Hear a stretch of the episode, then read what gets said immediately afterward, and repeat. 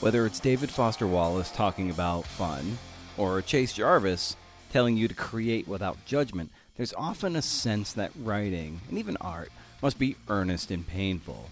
Speaking from experience, the more loose I am, the lighter I approach the work, the better it is. Of course, that's relative, but for me, the, that's when it's better. And that's something echoed in the work of Christopher McDougall, too. He's the author of, most recently, Running with Sherman, The Donkey with the Heart of a Hero, and Born to Run.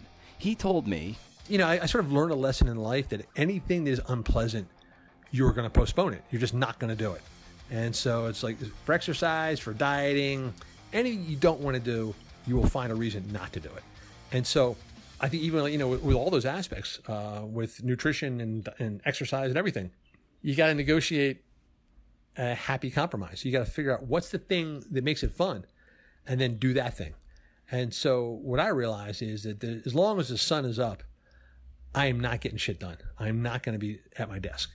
And so I get up in the morning and just blast out the door and just busy myself with stuff all during the sunlight hours. And then gets around five or six, I'm physically tired. I'm winding down. I eat some good food, and then I'm ready to sit down like seven o'clock at night and just bust it out till midnight, one o'clock in the morning. You got that right. What is the thing that makes it fun?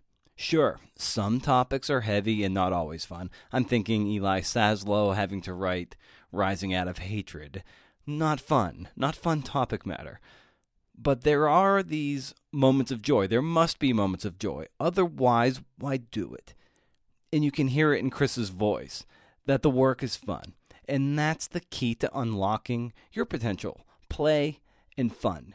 So you might want to pair this episode with interview 172 with Christopher McDougall, as well as episode 169, the interview with Chase Jarvis. As always, thanks for listening. Be sure to subscribe to the show wherever you get your podcasts and leave a kind rating on Apple Podcasts. Newsletter and show notes are at brendanomeara.com. Hey, hey.